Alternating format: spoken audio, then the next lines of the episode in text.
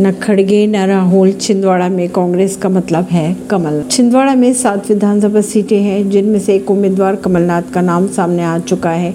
शेष के नाम को लेकर कमलनाथ और नकुल्यनाथ नकुल्यनाथ के बयान से इशारे ये समझे जा रहे हैं कि सारी कांग्रेस नाथ परिवार तक ही सीमित रह गई है। शेष नाम यहाँ पहले घोषित होंगे, दिल्ली से बाद में। पीसीसी चीफ कमलनाथ के बेटे नकुलनाथ ने छिंदवाड़ा में मंच से लिस्ट से पहले ही कई सीटों के नामों का ऐलान कर दिया। अब इस पर भाजपा हमलावर होती जा रही है। कांग्रेस के कुछ नेता भी कैंडिडेट चयन प्रक्रिया पर सवाल उठा रहे हैं। वहीं कमलनाथ को बार बार भावी सीएम बताया जा रहा है। परवीन सिंह नई दिल्ली से